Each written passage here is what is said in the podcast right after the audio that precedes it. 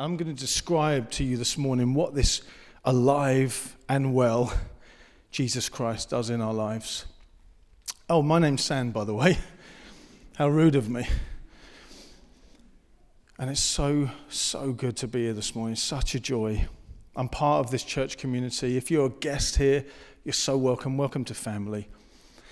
Our heart, my heart, is that this is relevant for every single human life in this room this morning. Whether you know Jesus or if you don't know Jesus, my prayer, our prayer, is that you would encounter him this morning in a fresh way.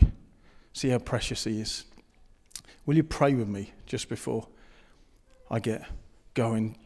Dear Jesus, we thank you so much for your grace and your mercy. Like we sang, what a powerful name, what a beautiful name, what a wonderful name. Thank you that you got up from the grave. Thank you that today we celebrate that grave being empty and our Saviour lives. Thank you, Jesus, that you're alive and well and you love us so much. So I pray this morning that lives would be transformed why don't you, friends, just for two minutes, actually, not two minutes, 21 seconds, just say, Jesus, I want to know you this morning.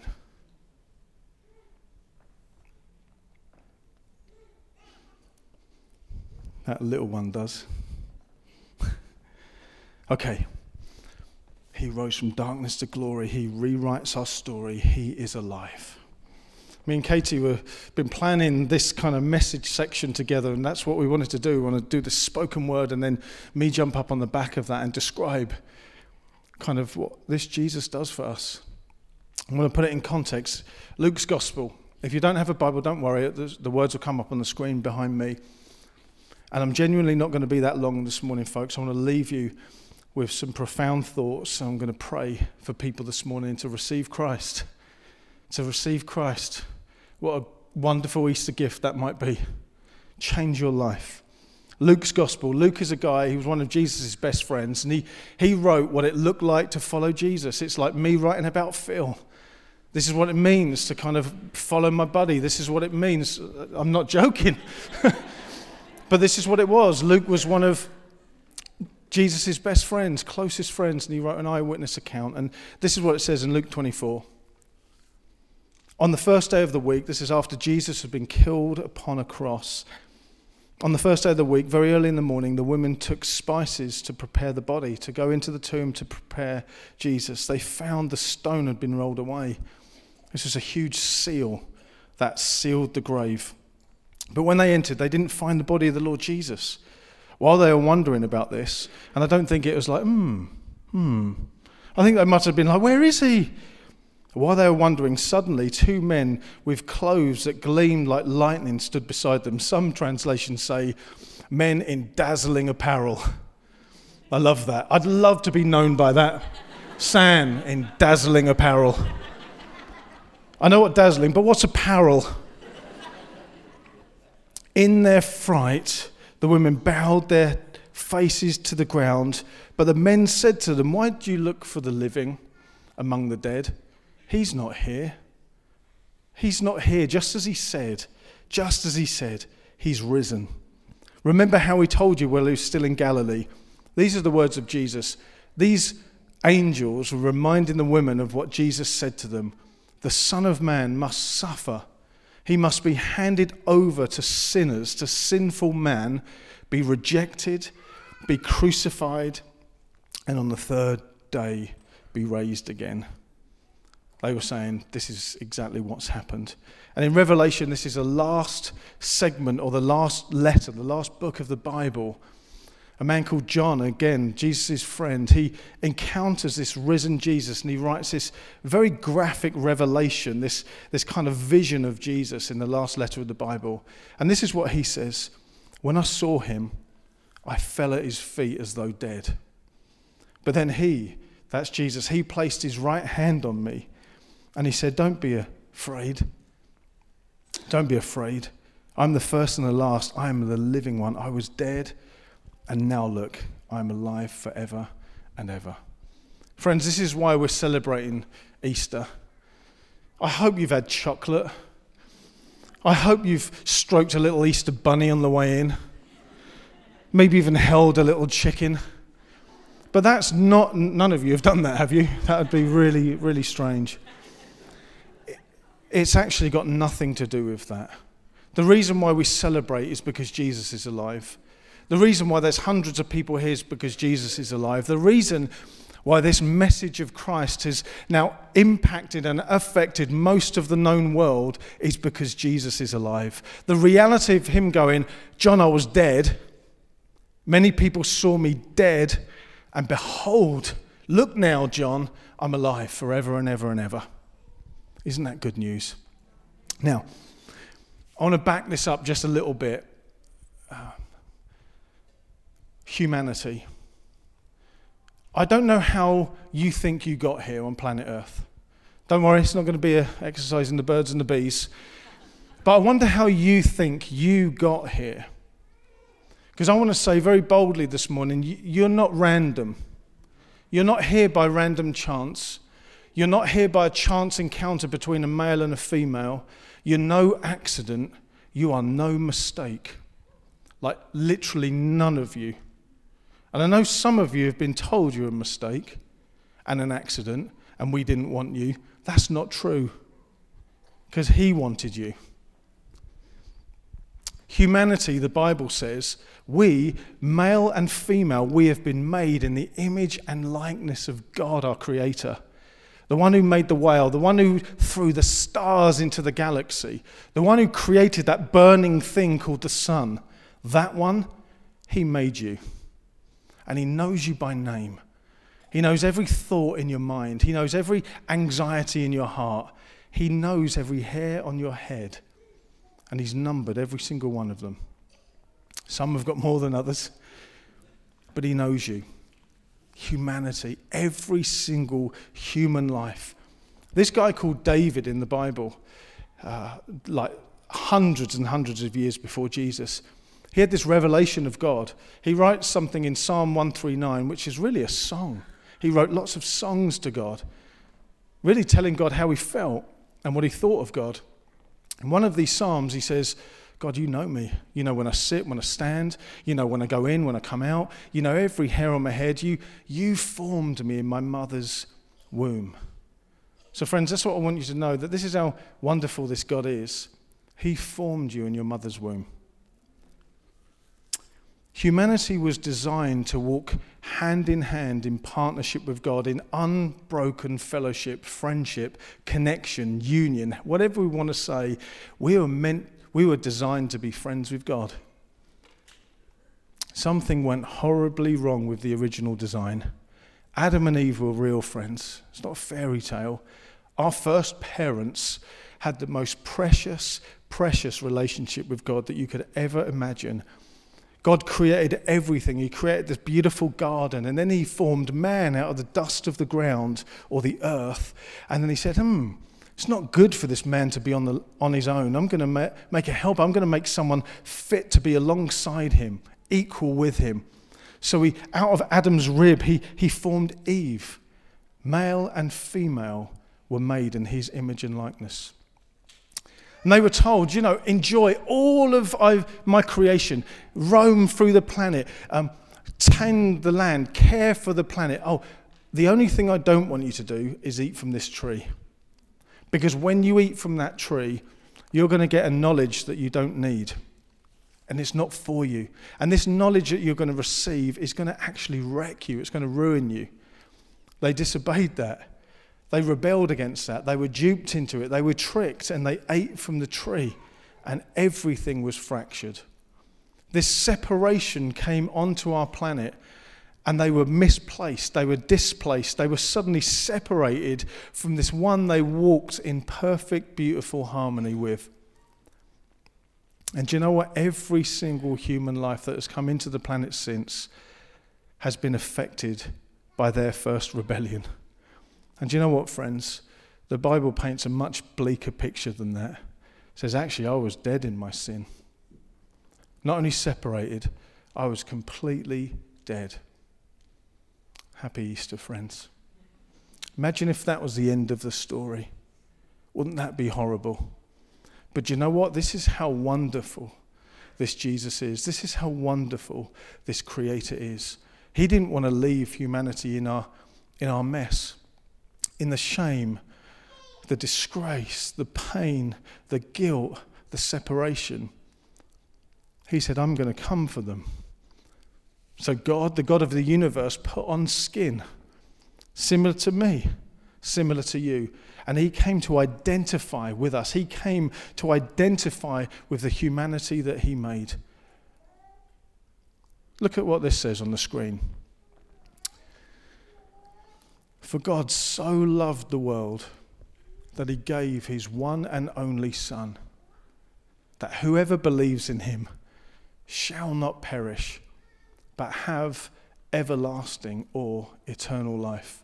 I want you just to look at those words for a moment, and I want you to see the weight of God's love. It wasn't God so wanted to come and condemn the world, because the next verse says he wanted to save the world. He didn't come to condemn the world, but to save the world. This is how much, friends, God loved us, that he would come. In the person of Jesus, do you know, this is a love story.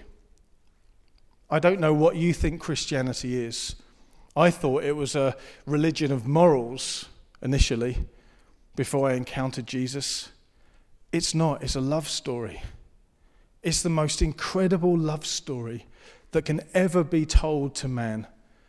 It's about a God that wanted to rescue the people that he made, that he came to be like them and he went to a cross, Roman execution, and he carried all of our guilt, all of our shame and pain and separation and sin.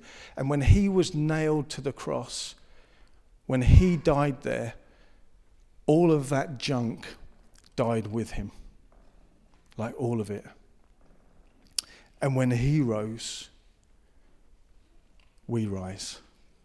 Listen to these words again. The Son of Man must be delivered over to the hands of sinners to be crucified on the third day, be raised again. You know, his death and resurrection, friends, changes everything. That's why on the flyer it said one event that changed everything. His death and resurrection is a game changer. It means that we can be made brand new again.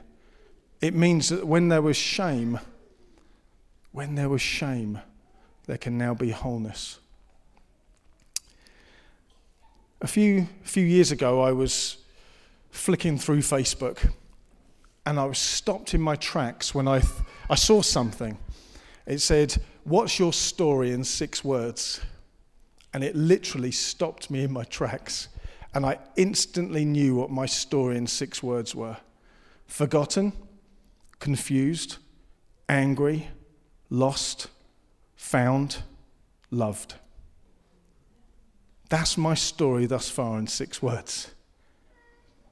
I want you to think for a moment what would your story in six words be? Mine, forgotten. I've always grown up feeling like the forgotten one, feeling like the black sheep of the family. Why didn't they want me? Why didn't people want me? Maybe that's you, friend. This led to me feeling confused. Man, what's life all about? I don't even know whether I want to be here if this is what it's going to be like. And then I was very angry, just kicked out at anyone that got close. I was lost. I felt like I was in a lilo in the middle of the Atlantic, thinking, Where am I? Where am I going in life? I am completely lost. And then suddenly, I was found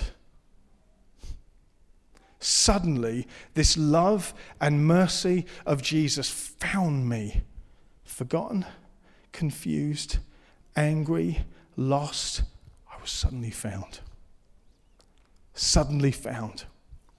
And then from being found, I realized, man, I've been loved the whole time. I've been loved the whole time. So, my question for you this Easter if you were to pick six words that would define your story thus far, what would they be? While you're thinking, This is what a few of my friends thought. What would yours be? I love what you said, Richard. He has answered all my questions. That's six words. Yeah, I thought that as well. I thought Richard just said the sentence and I counted them. He has answered all my questions. Six words. But knowing Richard, I know that's true. I know every single one of those people. One of my friends there gave his life to Jesus last weekend. Amazing. Amazing. Sorry to embarrass you, bro. But this is what he does. This is what this risen king does. He takes someone that feels suicidal and makes them whole again. He takes someone that feels like they've been a mistake and says, No, you're my daughter. He takes the broken and he mends them. Uh, our friend Katie was round our house last night, and I said to her, we were just chatting about what we're doing today, and I said, oh, I found this thing, your story in six words. And I said, Katie, what would yours be? She was like, oh gosh, I don't know. It's just, and then I could see your cogs going, and she just looked at me and she went, bound by rejection, freed by love. Isn't that amazing? And I think that's true of many people in this space. Bound by rejection. That's certainly true of me. Man, I was so bound by rejection, and I've been wonderfully freed by love. Love has a name it's Jesus Christ. What would your six words be? Because they can change. Jesus is so, so interested in our lives. I want you to know that this Easter. This isn't a message of turn or burn. This is a message of love from a Christ that says, Come, come grab hold of my hand, because I've got a whole new story for you. If your story started with pain, it's going to lead to delight. This is a message of love, friends. For God so loved the world that he would send his one and only Son that whoever believes in him shall not be rejected, shall not be abandoned, shall not live in depression and suicide, but receive eternal life. Isn't that good news? He knows you.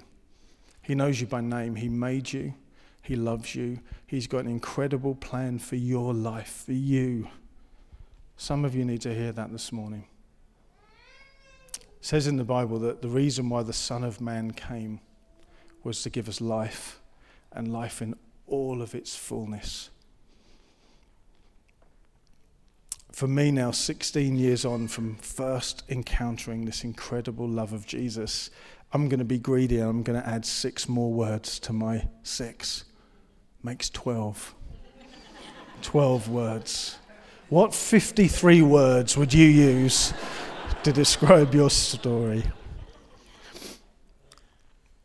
chosen, loved, accepted, forgiven, welcomed, home. That can be your story. That can be your story. Chosen, loved, accepted, forgiven, welcomed, home. Will you stand with me? I want to invite the band back up as well.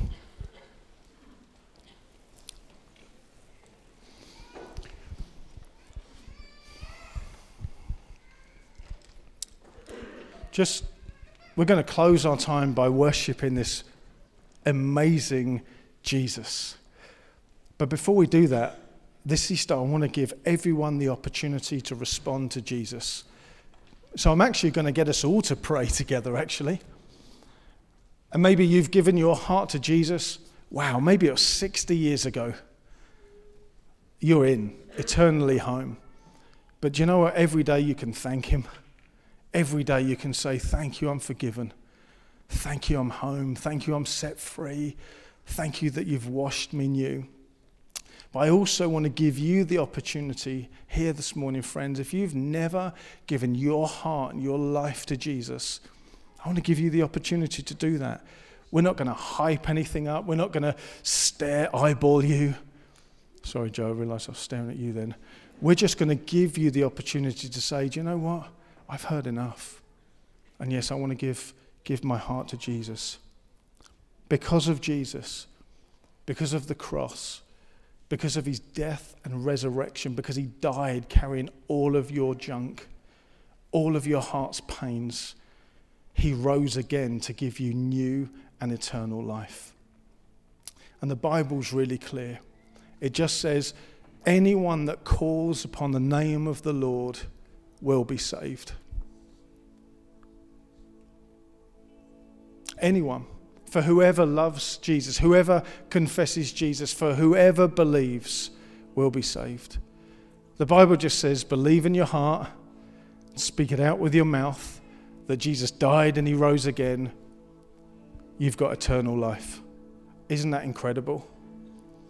So I'm just going to invite you all right now just to close your eyes. And I just want you to picture this Jesus that we've been hearing about, singing about, the one who rose from darkness to glory, the one who takes away guilt and sh- shame and, and pain and, and mess, the one who gives us hope where we feel hopeless, the one who gives us life when we feel rejected. Look at him right now.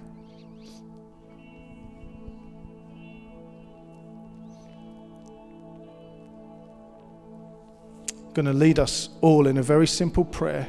But I do feel today is a line in the sand moment for some. There's a line being drawn in the sand, and it's time to step across. One of Jesus' friends said to him, Who do people say I am? And he said all sorts of things. And then Jesus looked to him, Peter, who do you say I am? You're the Christ, the Son of the living God. And as soon as he said that, Jesus says, With this sort of faith, I'm going to build something amazing. You lot, my church. So, right now, with this line in the sand moment, just pray after me. I'm going to ask everyone to pray it.